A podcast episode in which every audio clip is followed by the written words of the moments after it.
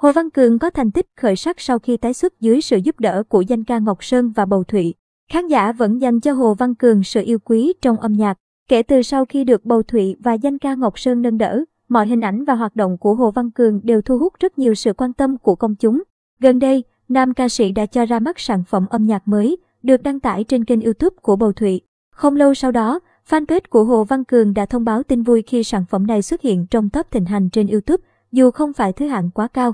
Nhưng đây vẫn là một thành tích khởi sắc của Hồ Văn Cường sau hàng loạt ồn ào xảy ra thời gian vừa qua. Dưới phần bình luận, nhiều khán giả bày tỏ sự yêu thích cho sản phẩm lần này của Hồ Văn Cường khi nam ca sĩ được phát huy đúng sở trường của mình.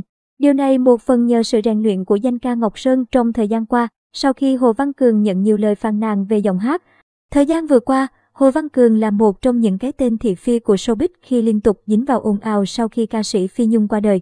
Có thời điểm, Hồ Văn Cường phải nhận về rất nhiều chỉ trích, thậm chí là làn sóng tẩy chay trước những vụ đôi co với phía quản lý Phi Nhung. Thời điểm hiện tại, Hồ Văn Cường dưới sự giúp đỡ của danh ca Ngọc Sơn và Bầu Thụy đã bắt đầu có những hoạt động trở lại trong âm nhạc. Vẫn theo đuổi dòng nhạc quê hương, trữ tình, khán giả hy vọng Hồ Văn Cường sẽ sớm có những thành tích ổn định trong tương lai.